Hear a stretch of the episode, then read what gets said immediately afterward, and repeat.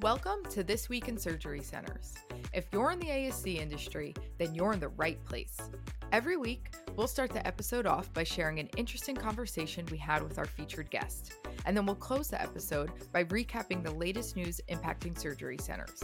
We're excited to share with you what we have, so let's get started and see what the industry's been up to.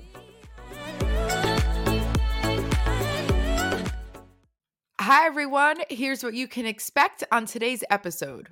So, last week we held a live online event with Dawn Pfeiffer. Dawn is the Director of Integration at Regent Surgical Health and an ASC consultant, and we spent an hour with her covering best practices for opening a new surgery center. Having done this herself many times, Dawn shared effective strategies for a smooth process and practical advice based on her own firsthand experience. Dawn also has 25 plus years as a nurse under her belt, so her clinical background mixed with her business background really makes her the perfect guest speaker to cover this topic. And as you may have noticed, we have been focusing our most recent episodes on tips and tricks to successfully open a new surgery center.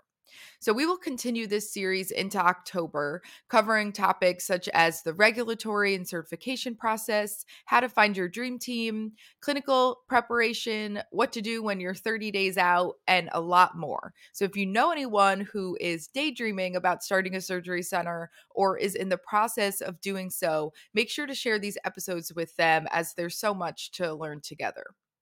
Hope everyone enjoys the episode. And here's what's going on this week in surgery centers. Before we jump into the poll and some other things, do you mind just sharing a little bit more about yourself um, and the experience you bring to the table today? Sure. Thank you, everybody, for joining. I know you're taking time out of your schedule to listen to the conversation, so thank you very much, and thank you, Erica, for for having me. So my name is Dawn Pfeiffer. I am a registered nurse. Um, I've been in the nursing field for 25 plus years. I'll just say that to not age myself for everybody to know. I've been specifically in the ASC market for the last 20 years. Um, I do currently work at Regent Surgical Health and I'm director for their integration process. So I help take the projects from syndication um, and maybe a step or two before syndication, but syndication all the way through accreditation with one of the accreditation bodies. So we're going to kind of cover that scope today um, to be able to answer some of your questions. Again, it will be high level, but we'll have a lot of fun and we'll see what we can get shared knowledge. Thank you, Dawn. And I just wanted to share this slide with you as well. I always think data is interesting. Um, but again, as you remember, during that registration process, we had asked, um, is there one specific area that you wanted to focus on and learn more about? And the other day, I went in to pull the data and see where, which direction we should take the conversation. Um, and as you can see, it was pretty evenly split. Um, so regulatory and certification process did win out a little bit. Um, but, you know, I was really hoping we'd be like, okay, we'll just focus in, in one area, but nope. So we're going to cover them all today. And then last request here. So I'm going to issue a poll. If you don't mind just taking a second, um, give everyone about 30 seconds to fill it out. I'm just curious with the people we have on the call today, um, where you are at in your journey. Um, and see if we can even continue to tailor the conversation even further that way. Okay, just give everybody about 10 more seconds. We have about 70% participation. So let's see we can get to 100. All right, I'm going to end the poll and share the results with all of you just so you can see them. Um, so it looks like a lot of people are here just to kind of learn more, um, but we do have a bunch of people that are within two years of opening, one year, three months, which is very exciting. Awesome. All right. Thank you to everybody for sharing. Okay, let's get into it. Let's start with the feasibility assessment. And also, Dawn, in your experience, what are some common drivers that you see why somebody wants to open up a surgery center? Sure. So um, the way the market is today, we we find that a lot of physicians are looking at surgery centers um, as another source of income for their um, portfolio. Um, selfish reasons or not, physicians are usually business people and looking to visit, you know, invest into surgery centers. So one of the big um, common denominators that we have is physician ownership. Um, because a surgery center is not like a CVS on the corner. If you build it, they're not going to come unless there's physician involvement and or hospital involvement if you're doing like a joint venture with a large healthcare system. So that feasibility is important when you're doing the assessment um, because it's like I said, it's it's not like a consumer's just going to walk in and go, oh, this looks like a new surgery center. I want to have my surgery here. It's usually always directed by a referral from that physician. Gotcha. That makes sense. And with the feasibility assessment, again, I know this is kind of a beast um, in and of itself, but what are the key components of the of every feasibility assessment? Sure. You want to know that the physicians who are interested in the project um, have the volume and the cases that are qualified to be done first off in an outpatient surgery center, and the patient selection and criteria fits being done in an outpatient surgery center. It's very different for a physician to say, I can bring 100, I want to invest in a surgery center and I can bring 100 cases a month. Well, you have to dig into it a little bit deeper. You know, are the 100 cases a month that you're going to bring me, A, are they are they on the Medicare fee schedule for an ambulatory out patient center.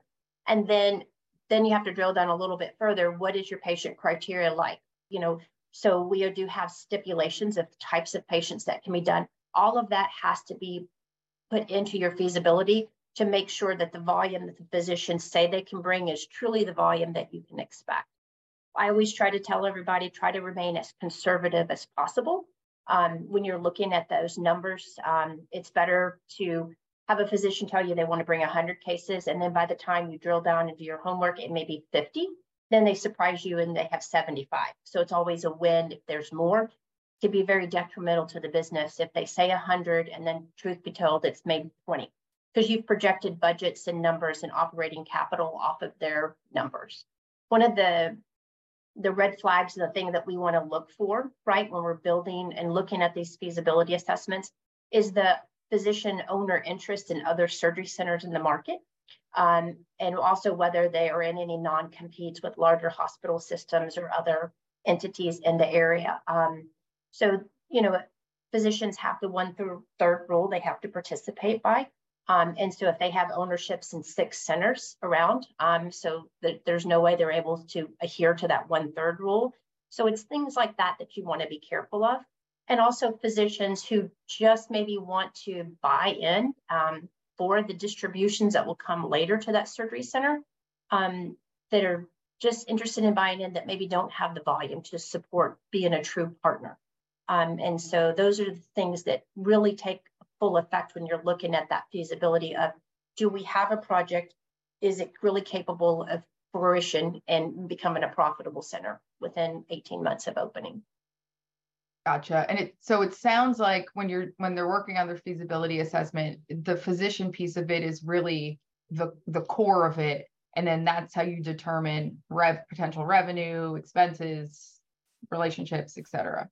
Yeah, absolutely, Erica. That is very, very important. Um, is to have engaged physicians um, who who want to participate not only in the surgery center, but bring the volume and bring the right patient criteria there so that they're not putting a liability on their other partners um, or any other management companies that are involved by bringing in the wrong patients or overinflating what they're capable of contributing to the partnership. Gotcha. That makes sense. And for someone who has never done one of these assessments before, how long should it take them to do it? Should it be something that holds them, not holds them up, but like is can you overcomplicate it? Can you undercomplicate it? You can. you can do both. um, so it really depends on how fast the physician wants to turn the data around and how engaged they are, right? We'll have some physicians that we'll talk to yesterday, and today, when I woke up in the morning, I already have their numbers in my mailbox, right? Um, I have other physicians that I have to hound down after we've met with them and said, "Hey, you promised me these numbers. I haven't seen it yet." So it just kind of depends. You know, in all reality, it's usually a four or six week process if they're willing to give you the data.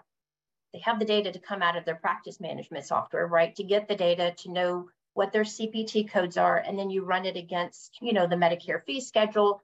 And then again, to see how further down you can drill, then you have to add the layers inside of there. What is their ownership? Do they have any other ownership in other centers? Is there any non-competes in place? And then all of that has to be taken into account before you can truly come up with a solid pro forma and projections of what their investment and potential could be into the service center. Gotcha. Um, so one theme I saw a bunch in the questions that we received was around the certificate of need process. Um, any recommendations for streamlining that process um, or making sure that you have enough information to get your application right the first time? So yeah, it is really a, so there's only so many states that have the certificate of need. Um, some states do, some states don't. So it's very important to know that if you are in a certificate of need state, to know what those rules are. Um, one of the things we do here at Regent Surgical um, is we use a CON consultant um, in that state. Um, we have found that it's worth the extra spend. They know the state regulations, they know the process, they know the timeline that's involved in those processes and all the legal hoops that you have to go through. Um, so that's one of the recommendations that we make is that if, if you are in a strict CON state, um, it may be worth talking to a CON consultant in that state that you're that you're going to open the surgery center to make sure that you can meet all the timelines and the requirements. It can be very ex extensive, right? So we have a project ongoing right now in New York, um, and that CON process is extremely ex extensive. We just passed the CON process in Illinois. That one was less intense and less restrictive. So again, but in both states, we've had a CON consultant, one in New York and one in Illinois. Um, and we're a management company, right? But we still do rely on strong consultants that specialize in their area to help us through that process. It's interesting too that you mentioned just consultants in general. Do you recommend at this point bringing on, so obviously consultants for the certificate of need process, but just consultants in general at this point, whether it's um, an independent consultant or more of a company or whoever, like getting help at this point? Is this really where you should start evaluating your weaknesses and lack of knowledge and where you might need support? Um, I do. Um, you know, take a grain of salt. I do work for a management company um, and I have a consulting firm. So, however, what's important to remember is that um, it depends on the experience of the physicians and possibly your practice administrator or whoever is coming to the table with you to build the surgery center is what experience do they have that you can leverage, right? And if you have a bunch of great physicians that maybe have not opened multiple surgery centers or have not opened one in the last five or 10 years, um, or just don't have the bandwidth to it, then it may be in your best interest to hire either a consultant or look at talking to a couple management companies to figure out what is the best options and, and you know, opportunities that you have out there. I know there's a variety of different management companies out there. So I think some offer like a full service, some you can do like a la carte. So I think you just have to see where your weaknesses are as a physician group that's going to open this surgery center. Um, and then just kind of wrap around the services that you need to fulfill those gaps in knowledge that you have to open a surgery center. Sure, that makes sense. One question that that came in, you covered this a little bit, but how do you decide on what surgical services to focus your opening efforts on? So it really depends on the type of physicians that you're bringing in that are partners, right? So if you're opening a multi-specialty surgery center, um, then then everything from your blueprints to your design to the way your pro forma is all set up is based off of those case volumes and those specialties that you're bringing in, right? So if you're doing eyes or ENT or GI, those are very high volume type of uh, lines of specialties. Um, and so that, but the revenue and reimbursement on it may be a smaller. So at that point, you, you're looking at volume, right? So you have to have a significant volume to make up a profit margin. If you're doing total joints and so forth, then you have to look at that. So um, all of that has to be considered early on in that feasibility study and the group of physicians that you're surrounding yourself with when you're going to build this surgery center um, to know what kind of specialties you're in there. All of that will affect like the blueprints behind them. These are examples of different types of surgery centers, um, specialties and non-specialties and multi-specialties and cardiovascular. So all of it kind of depends on what what you're going into, what type of cases you're going to do there, and what the future is for that. I always believe in building futuristic surgery centers and never get yourself pigeonholed that if you only build a GI center, that's all you can ever do there. Um, because what if your market changes in two or three years and you want to look at bringing in or expanding your ability to offer services at that surgery center? Just something to think about when you look at design and so forth of your center. Got it. That's great advice. Uh, one final question here, and then we will keep moving just for the sake of time. Um, financing, any tips or recommendations or gotchas when it comes to financing the surgery center? Sure. Start early.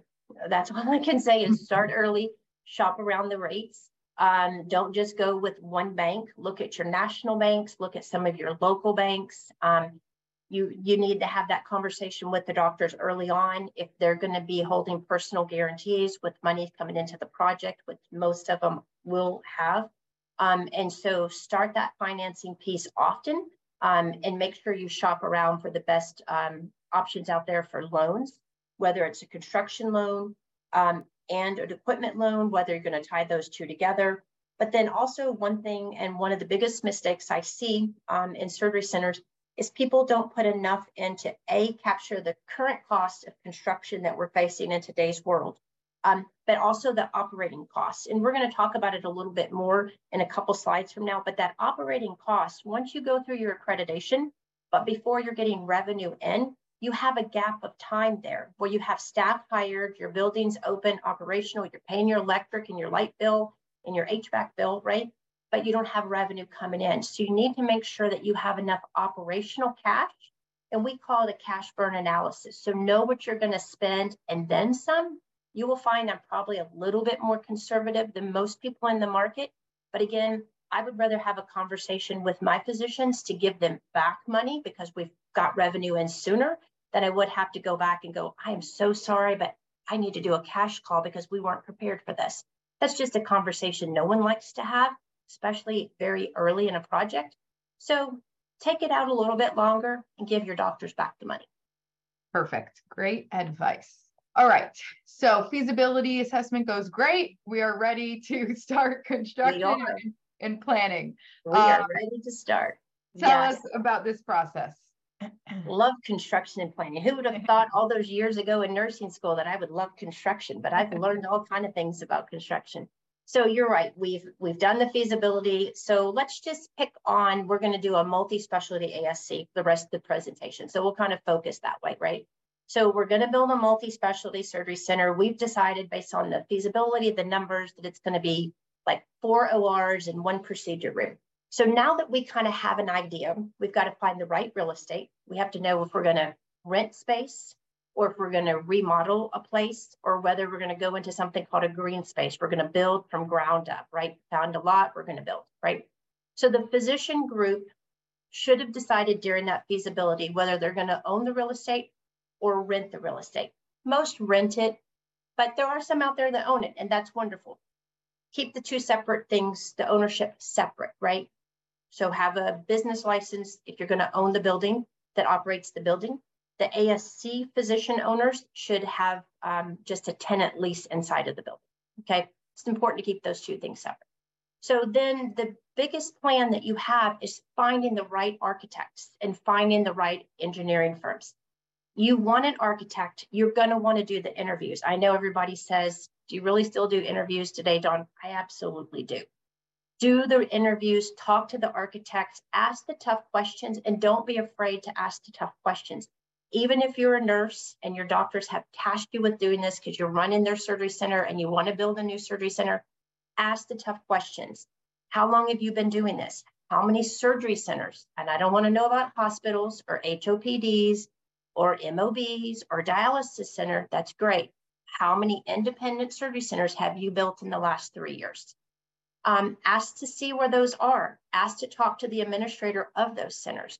You want an architect and you want an engineering firm that does ASCs all the time. There's a difference between those who do it some and then those who do it all the time. And you want to go with the ones that do it all the time. Makes your job a lot easier and you'll have a lot less stressful sleepless nights if you if you uh, decide to. Physicians are wonderful. I love physicians, but they always have a brother, cousin, somebody who went to architect school who can design it on the cheap. Those are the conversations you want to avoid. Smile, be nice, entertain it. Thank you. I'll call him Meanwhile, you stay focused on the correct ones that are in your marketplace and do this for a living. Yep, that that makes sense. Yes. Um, one question that did come in, uh, what recommendations do you have to expedite the design and construction phase? It sounds like going with an expert would help, but going with an expert helps. Um, having friends in the industry, emailing me, um, having connections through ASCA and things like that is really saying, hey, listen, we're looking at a 16,000 square foot four OR. Does anybody have a floor plan that you love, right? You can just put that in your ASCA membership thing and just, there'll be people who will say, oh my God, I love my surgery center or, oh, don't do this. I don't want to ever do that again, right? And so just kind of asking around. And then once you engage with that architect, it's totally okay to say, listen, I asked a couple friends, they love their surgery center. This is what it looks like. Um, and sometimes that can help. Now, I will tell you, not all the times. Usually, when we start a project, um, it can be three months by the time we sign the contract with the architectural firm and we get final drawings, what they call issued out on CDs.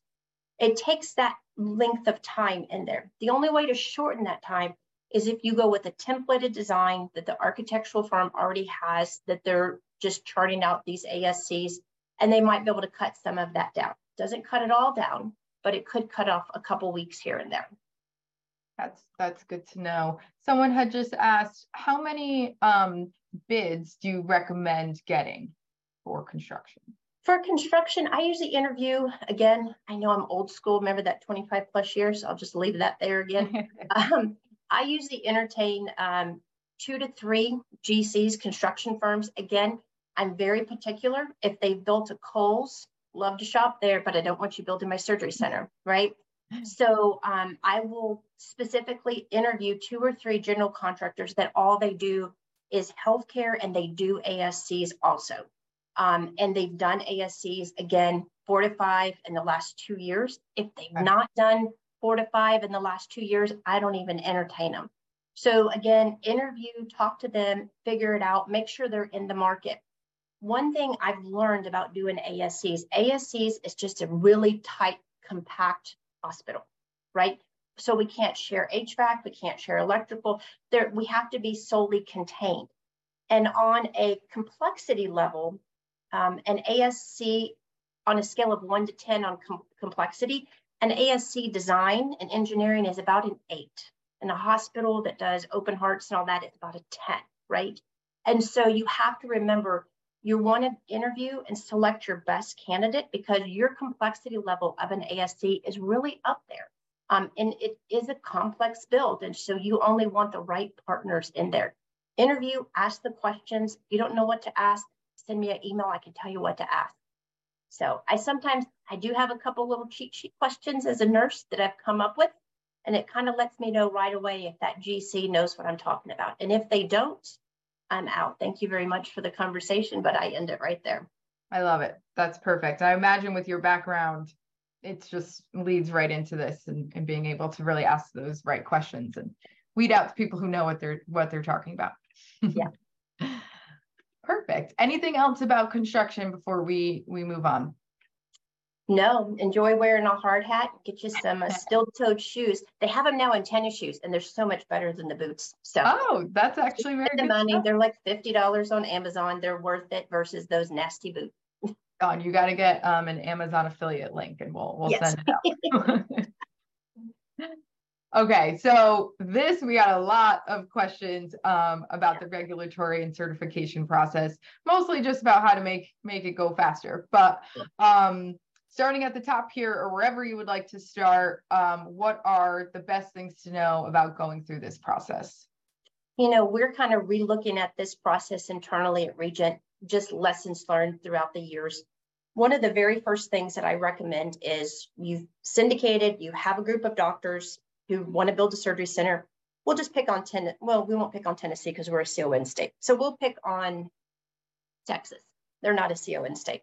So you have a group of doctors, da da da. Know right away, even maybe before you syndicate, but definitely after you syndicate, get in touch with your state licensing first. Figure out what your state licensing rules are to open an independent ambulatory surgery center. Again, whether you're joint venture or not, but to know what your state regulations are.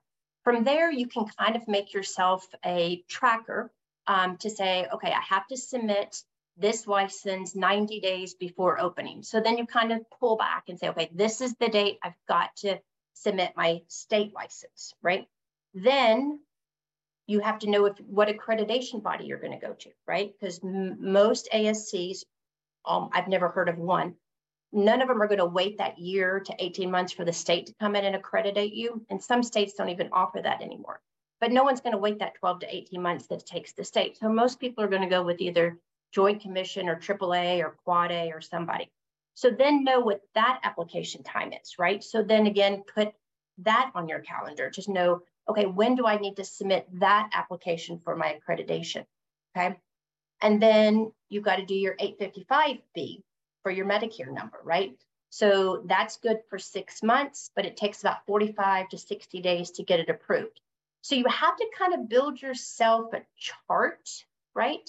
I call it a pull chart because we use that term a lot in construction. You kind of have to build yourself a pull chart and say, okay, based off of what the state says, this license is due here, this accreditation one's due here, the CMS is done here. Now, while you're figuring out the timeline for all your regulatory and license and stuff like that, you've got to get ready to say what the state of, so remember, we're picking on Texas right now You've got to know what Texas state regulations are and when the Department of Health comes out to inspect and what they expect to see that day. Every state's a little different. Some want you to be fully up, fully ready to see patients the very next day. That's the state of Texas, right? That means your crash cart's stocked, your staff is hired, you have your DEA license, all of that stuff.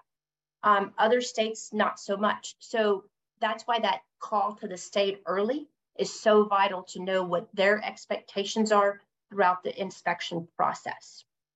Um, Joint Commission, AAA, Quad A, they're all about the same on understanding what that guideline is. If you, once you determine what accreditation body you're going to go with, buy their handbook. Go ahead and tell your doctors, need to buy the two or three hundred dollar book. Do it. I'm old school. I want the book. I don't want the PDF. I want the book. I want to color, highlight, circle, mark um, buy the book, just expense it. The doctors will appreciate it later. There's great worksheets and tools in there that will really highlight what their process and what they're looking for when the accreditation process comes in. Um, that kind of covers the CMS certification process because they kind of go hand in hand. Just remember that 855 application is only good for six months. So that's where understanding your construction timeline, like we talked about on that other slide, and understanding a good GC, that timeline and when you submit that 855B application are vital because it will expire after six months. So you don't want to submit it too soon, but they usually won't get to it for 45 days. So there's just that window there. So you have to kind of time when you expect to see your first patient, and that's your first 10 free patients for accreditation, right? So understand the difference there. Mm-hmm. Um, with medical staff and accreditation, you're going to start that before you even open. And a lot of times we're chasing doctors, nothing personal. If there's any doctors listening, I do love you guys, but sometimes they're not the best at turning in their paperwork. Some have to ask their wife or their ex wife or whoever where their social security card is and where their medical diploma is. Some of them realistically think, oh, just call the hospital, Dawn. They'll give you my full credentialing packet. Doesn't work that way, right? So I recommend starting that medical credentialing process early um, because you're chasing the doctors a lot for paperwork. Um, so I, would start that six months before you open myself, just because it is going to take you a couple months. I've never had one doctor give me an entire thing I need on time. Um, the certificate of occupancy is a very, very important date to know. Again, you will work with that GC to figure out when your certificate of occupancy is. And that's a fancy word. Some you, you hear some people call it the COO or the certificate of occupancy or when you can take possession of the center. That date's important because legally you can't have any staff working in this space until you pass that certificate of occupancy. Some states, there's a little bit of give room there, but you're really not supposed to because that's when the state and the fire marshal are coming in to say, hey, this space is safe for truly occupancy is exactly what it says. So just know what your state and your city requirements are before you just automatically assume they're almost done with my office. There's still a little construction going. On. I can move in. That may not be true. So know what your state and your city says. And life safety, the best thing I can tell people is you just got to get in there and learn it. Don't be intimidated. I was for years. Don't let that. I'm a nurse. I don't know what the electrical box is, or I don't want to touch that big gray box because I think I'm going to get electrocuted the best thing you can do is when you start your very first de novo and you start your very first remodel or whatever you're doing is step outside of your comfort zone and start asking the questions. Hey what is that box? Can i touch it? How do i open it? What's inside of here? And so forth. The more you expose yourself to the life safety regulations the more you're able to keep your building safe your employees safe and your patients safe. And at the end of the goal, that's that's what matters. So we have to get outside of our comfort zone um, to know what we need to be looking for. I have a couple cheat sheets I've made that translate life safety codes to nursing codes that we understand to say, okay, what? So again, if you want to email me, I'm happy to send that to you. But I've kind of translated like this, and in an electrical term means this, and over here that way, when I talk to a life safety inspector, if he says, where's this whatever, whatever, I can go, oh, it's right on here in L2 and life safety panel this. And then they're like, oh, okay. Usually once they figure out that you know a little bit more than their average, then that makes the rest of your inspection go a little bit easier. Yeah, it's interesting because we got a lot, a couple questions about life safety issues and kind of what to know there uh, specifically. And I don't have a clinical background and I had to look it up myself. I'm like, what are all these life safety questions coming in? Um, but it makes sense. I was reading through it. I'm like, oh my gosh, there's so much there. It is. Um, yeah. And I've had surveyors in my past tell me that you have to open the battery thing to test the battery acid. No, you don't. So you do not, and you don't want to do that. And that's a huge OSHA violation. There is a different type of battery that you have to have in your generator. But when the generator guy or girl comes out next time to do your check, just take a time out. Say, I got to go outside to learn about this generator. Don't be afraid to learn about it. Know how to open it, know where the emergency switch is, know what the battery that they're talking about is. Ask the right questions. The more you ask, the more knowledgeable you'll be, the easier your life safety inspection will be. Perfect. Thank you, Dawn. I wish we could actually ask about 20 more questions here, but let's uh, keep it moving here. So payer contracting was another um, hot topic here. Um, when when should you really begin these conversations with with payers? So you can notify the payers early that you have syndicated about six months before you open. You can just notify the payers in your marketplace. Hey, we are opening a new surgery center. Here's our name. Here's our doing business as. This is our location.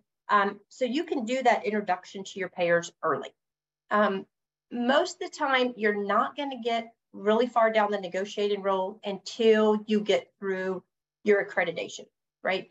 And where you can start negotiating rates. Some payers will negotiate with you a little bit earlier, some will not. So it's really driven by the market. So know your marketplace on what your payers will and will not do.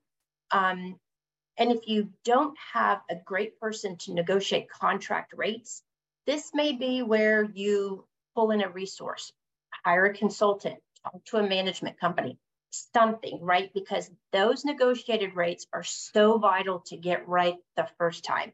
To go back and renegotiate those afterwards is, is painful at best because there, sometimes there's a clause in there that said you can't renegotiate for a certain period of time. And so you want to be very cautious of that. So just know the rates um, and know the process. And if, again, if you don't have that skill set, it is a very different skill set. I would never negotiate a payer contract because I'm not, just not my wheelhouse. I would reach out to another consultant or someone else in my management company that would say, hey, this is how we're going to do it because this is the gist of, you know, what the rates are in this marketplace, right? So, um, and then just learn to speak the language of what is in network out of. Sometimes I look at my insurance, my personal insurance, am I in network? I don't know. I call, I'm the typical patient. I call and go, Do you take my insurance? Right. So, and understand that language because that's going to be important very early on. So, after you open your surgery center and you get the little famous letter from accreditate an accreditation body says we're recommending you for accreditation, right? That's your date you can start.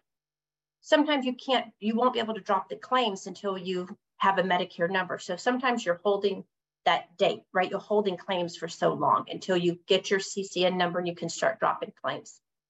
Now, some payers will allow you to bill out of network and in network. Understand the difference of what your regulations in your state and your payers say. Teach your front desk staff that to the patients. So when the patients call in and they go, listen, my doctor wants me to come to your new surgery center, but I know you're out of network and it's going to cost me a whole lot more and the hospital's in network. So what am I supposed to do? Because he's saying you're going to honor this. How? How can you do that? You want to have a solid answer. So work with your front desk staff, have a scripted legal answer, right? From either a consultant or somebody on your team who knows how to do these contracts of explaining to the patients what it means to be in network or out of network and what it means when you're going to honor in network or out of network benefits. And then be very clear on the costs associated with the patient. Nobody likes that surprise that morning when they show up and they've been NPO or they've prepped for their surgery. And then all of a sudden you're telling them that morning you're you, are going to have to pay $3,000 cash. So please don't do that to your patients. Have that conversation before the morning of your surgery. Absolutely. We did have one question. Um, how much leverage do you have for negotiations?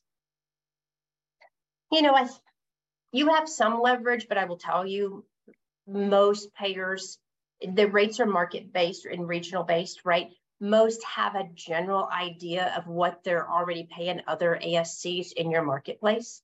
So to think that you're going to go in and demand 300% of Medicare because you have these phenomenal surgeons, I would say good luck. And if you get it, I would say call me because I'd be interested in hiring.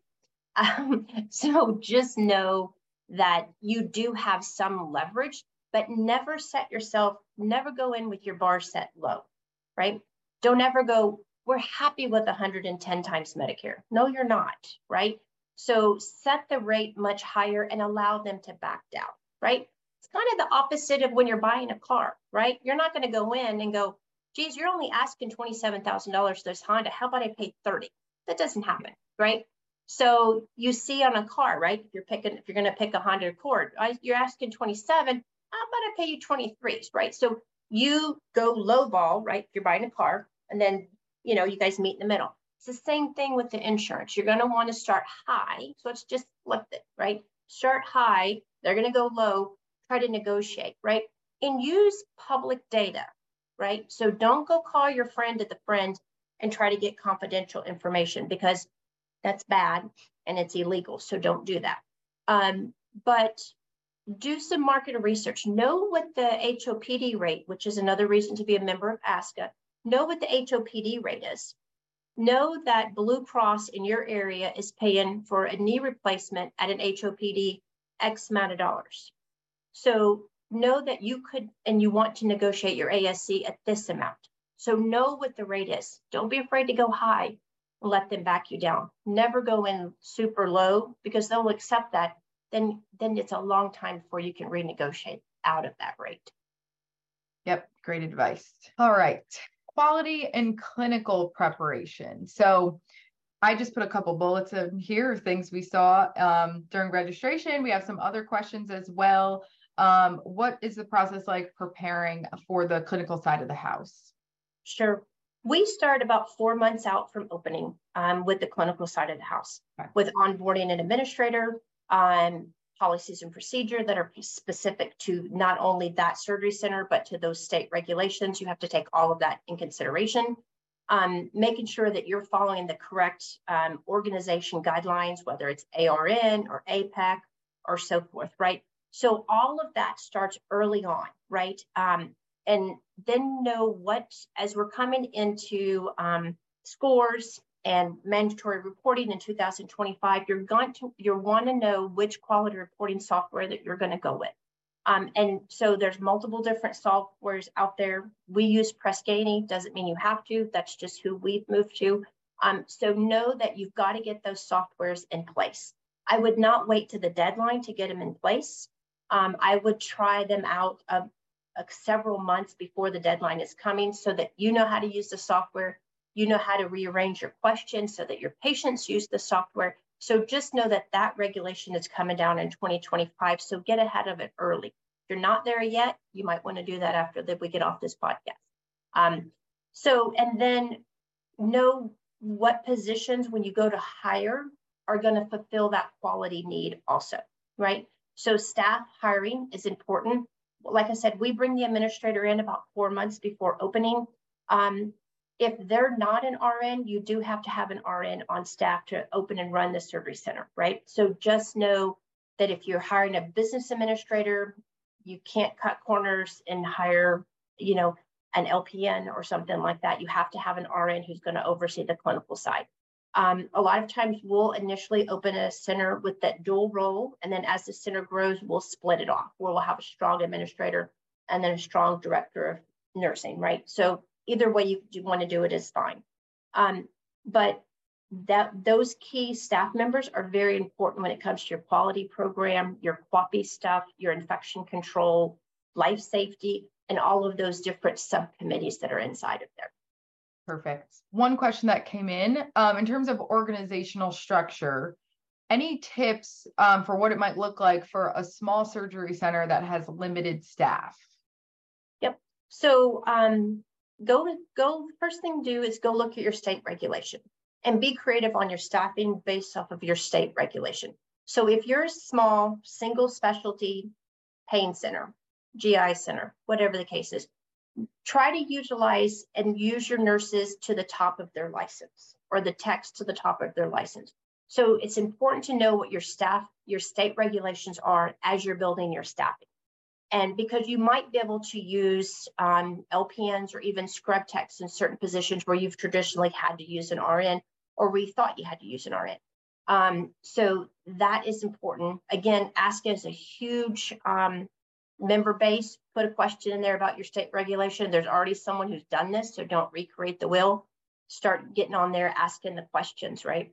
Um, but then work your staff to the top of their license um, and then look at ways that you can mix up your staffing while ensuring excellent patient care. Um, I'm a huge fan of team nursing. Again, remember that 25 plus year nursing thing? We had team nursing back then. I loved it. I still love it. Um, so know that you can have RNs, LPNs, and techs working, utilize them. Everybody has a place in healthcare because our common goal is to give great patient care. So don't overlook staff that are in your area that have the potential to help your surgery center. And cross train, cross train your staff as much as possible, right? Yes. So I've taken some of the meanest OR nurses in the country, and I could pick on one of them right now in Houston, Texas, and I love her to death. But she's like, I've not taken care of a bedside nurse since I got out of nursing school. I'm an OR nurse and I'm not doing that. I go, actually, you are. We're going to work through this, right? So cross train your staff as much as possible. There's probably some R, OR RNs right now that are going to put down boo signs, and that's okay because I still love you guys. But cross train your staffs, right? Because if a patient goes bad, if you need an extra set of hands, we're in a small center together. Remember that independent, you have to be totally isolated. It's the same when it comes to patient care. You're independent, you're small, you don't have a huge hospital resources to pull from. Cross training is going to be vital um, for your center, and it's going to help your camaraderie there to build a successful center also. Perfect. We got a lot of questions around um, finding the right anesthesia partner. Um, I actually put this on the next slide as well, but it feels appropriate to talk about here too. Any tips for finding the right anesthesia partner and just making sure you always have every, you know, resources, the resources that you need? Yeah. Again, if you find a great one out there that's not charging you stipends, can you have them call me? I'd be interested in talking yes. to them. Anesthesia right now is a painful subject across the nation. We're seeing it in the hospital space. We're seeing it in the ambulatory surgery space. It's hard to find anesthesia providers. It's hard to find an anesthesia group that's not going to come on and charge you a stipend. So you're a new surgery center, you're trying to get your feet wet, you're trying to build cases. You know you're not going to make revenue and get out of the red for maybe 18 months. And then to have to pay a stipend to an anesthesia partner, very painful. And it's a hard sell to your doctors, right? And your board. Um, look at your smaller providers, look at your smaller anesthesia in the community, ask around, interview anesthesia groups just like you do an architecture GC. And it's okay to do that. Talk to different ones and find out. Um, figure out you want them to have skin in the game in your surgery center.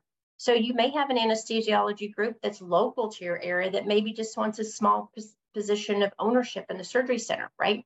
You have to mm-hmm. remember they're not bringing you volume right? So you have to remember, take that in consideration if they're wanting to join as an owner way back in the feasibility. But there's some give and take to that because, yes, they're not bringing you revenue, but they're going to be engaged to keep that center making money and give you the coverage you need because they have a little bit of ownership, right? I wouldn't give them a ton of ownership, but that might be something to think about, right? Because you might that um, and maybe reduce the amount of stipend that you're having to pay. Not saying they're not going to charge you still, but maybe they wouldn't charge you as much because they know they're paying for it ultimately in the end. Um, right now, it's just it's a shortage that we're dealing with, um, and I think we just have to be we have to be desperate and look around to see what's available in the marketplace and look at national level organizations too. Yeah, definitely. Yeah. I have I have two in mind, and I'm going to ask them if they charge stipends now. you do that. if they don't, will you send them to me, Erica? I'd be yes, very interested I, in talking to them. I absolutely will. Um, okay, so clinical prep, business prep. Um, got a lot of questions here as well. Um, yeah. Where do you start preparing for the the business oh, side? The early on, early on, you want to make sure you have solid policies and procedures for your business office. Know how you're going to handle cash do you have a little safe in there? Today, the world's a little crazy. You know, we're doing a lot of outpatient surgery centers now that do bariatric patients, that do plastic surgery. So it would not be uncommon to have a patient come in and just give you $10,000 cash. Seen it happen, right? So take some of that in consideration early in your design process of your surgery center. Do you have a little safe? If not, maybe see about putting one inside of there, right? Um, but you're going to want to start your business preparation early, right? It comes with selecting the right software um, that's going to manage it. We use HST. We always have. HST has been a big partner and big process in our life. We can use any software. Um, we just use HST. There's other ones on the market, but to track your spend, to track your capital, to know what your case costing is, to load in your equipment, to be able to inventory where that CRM is or how many implants that you have or so forth.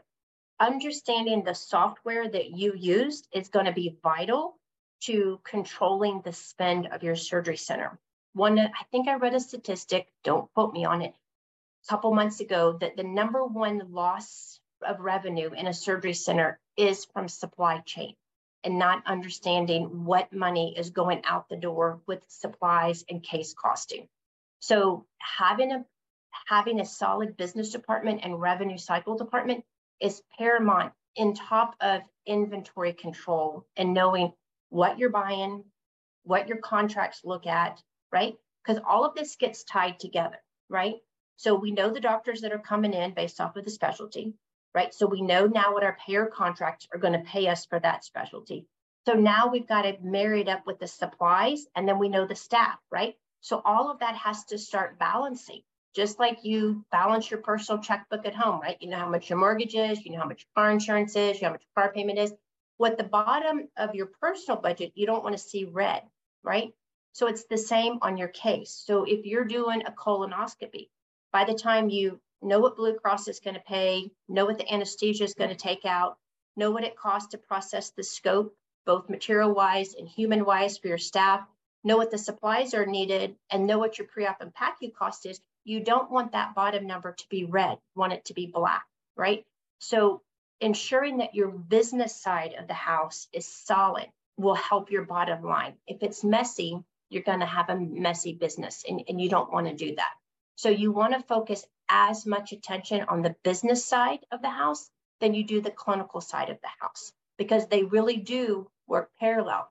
Because what happens if a business is starting to hurt financially?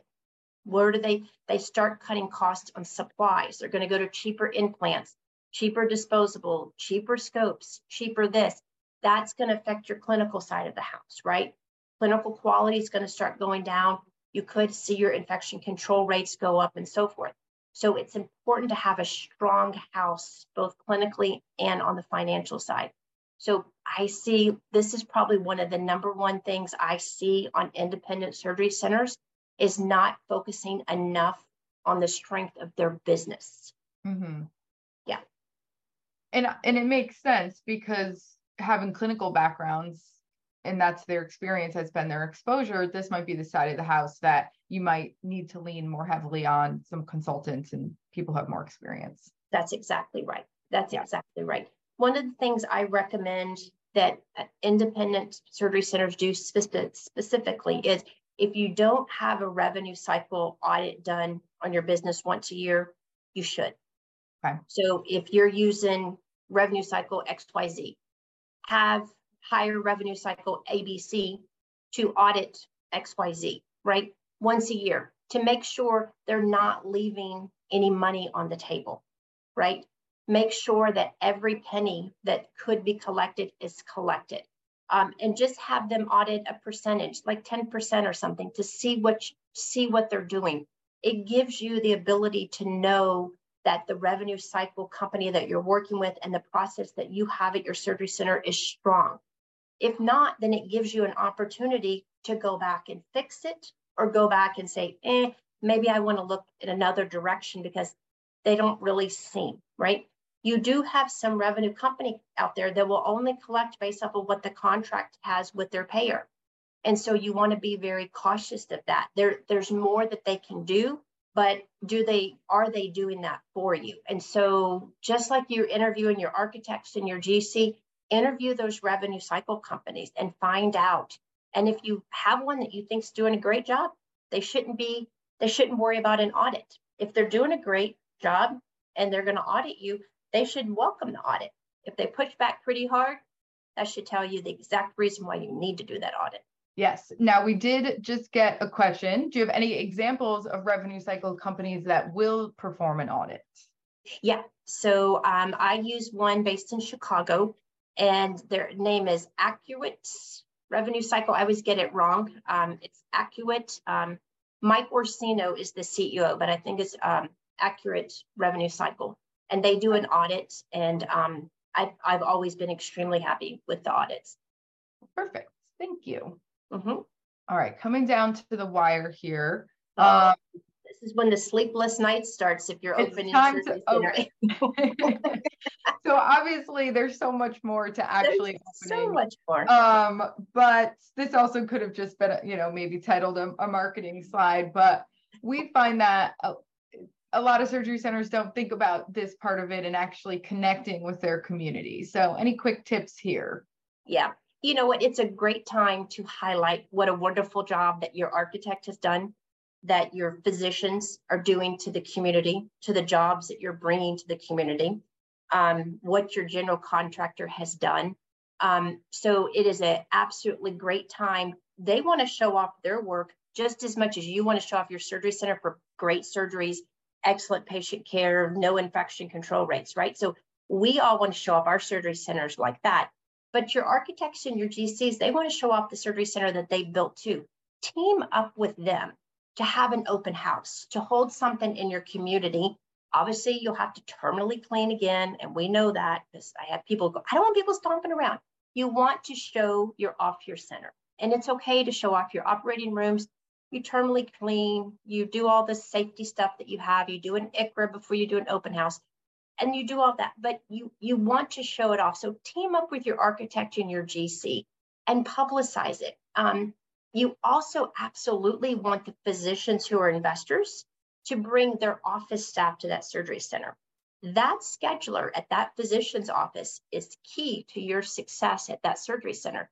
You want him or her in that surgery center as soon as possible to see it, to know what it looks like. So when she starts scheduling, when he or she starts scheduling surgeries, they're moving them from maybe out of a hospital over to your new surgery center or out of a competitive surgery center into this new one this doctor owns.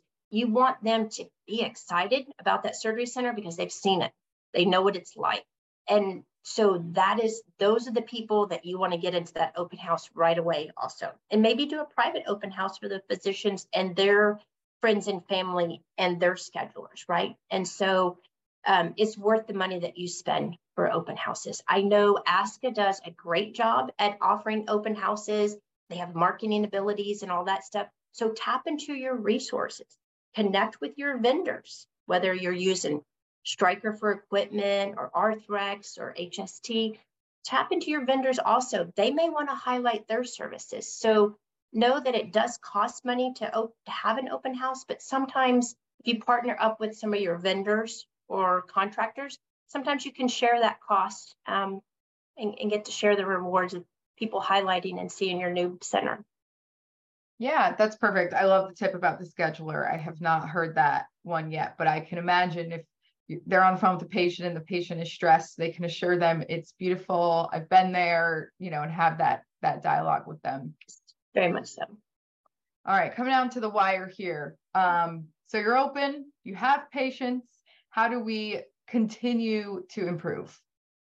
We it's constant, right? So every day you treat it like it's a new surgery center. You do physician recruitment. You keep your physicians that are investors happy. Um, you know, you make sure that they're they're starting on time and so forth, right? Investors doesn't mean that you want to lose them. So keep that physician recruitment going. Follow your quality improvement programs. Know where you are on those. Um, follow a guideline that you have. Do your benchmarking. Um, whether you use ASCA or any other company, make sure that you're doing your quality studies.